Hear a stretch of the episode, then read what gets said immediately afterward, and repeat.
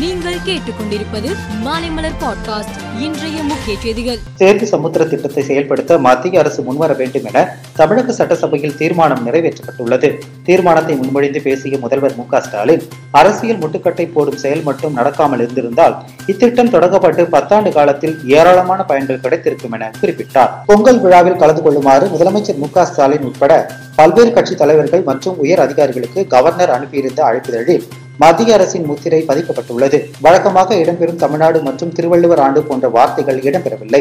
இது தொடர்பாக கவர்னருக்கு திமுக மற்றும் திக கேள்வி எழுப்பியுள்ளது. அரசியல் சட்டம் ஏற்றுக்கொண்டுள்ள தமிழ்நாடு என்ற பெயரை கேட்டாலே கவர்னருக்கு ஏன் இந்த அலர்ஜி என்று புரியவில்லை என திமுக கூறியுள்ளது. அவனியாபுரம் ஜல்லிக்கட்டு தொடர்பான வழக்கை விசாரித்த உயர்நீதிமன்ற மதுரை கிளை அனைத்து சமுதாய கிராம மக்கள் இணைந்து ஆலோசனை குழுவை உருவாக்கி ஜல்லிக்கட்டு போட்டியை நடத்தலாம் என உத்தரவிட்டுள்ளது.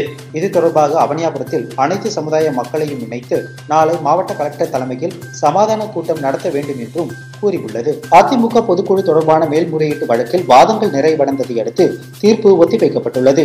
இருதரப்பும் வருகிற பதினாறாம் தேதிக்குள் எழுத்துப்பூர்வ வாதங்களை தாக்கல் தாக்கல் செய்ய உத்தரவிடப்பட்டுள்ளது.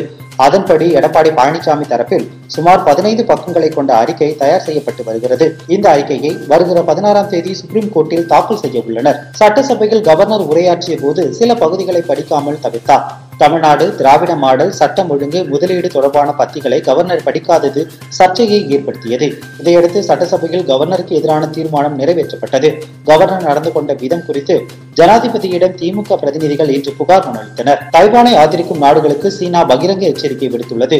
சீனாவுக்கு தீங்கிழைக்க வேண்டும் என்ற ஒரே எண்ணத்தில் சில நாடுகள் தைவானுக்கு ஆதரவாக செயல்படுவதாகவும் அந்த நாடுகள் நெருப்புடன் விளையாடுவதை நிறுத்திக் கொள்ள வேண்டும் என்றும் சீனா கூறியுள்ளது. இந்தியாவை சேர்ந்த மரியான் பயோடெக் நிறுவனத்தின் இருமல் மருந்துகளை பயன்படுத்த வேண்டாம் என உலக சுகாதார அமைப்பு தெரிவித்துள்ளது.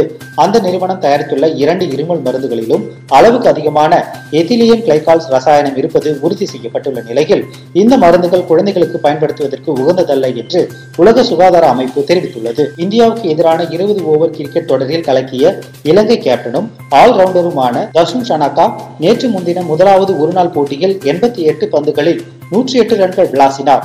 இதனால் அவருக்கு ஐபிஎல் போட்டியில் விளையாடும் அதிர்ஷ்டம் கிட்டும் என்று அந்த அணியின் பயிற்சியாளர் கிறிஸ்ட் சில்வர்வுட் கூறியுள்ளார். மேலும் செய்திகளுக்கு மாலை மலர் பாட்காஸ்டை பாருங்கள்.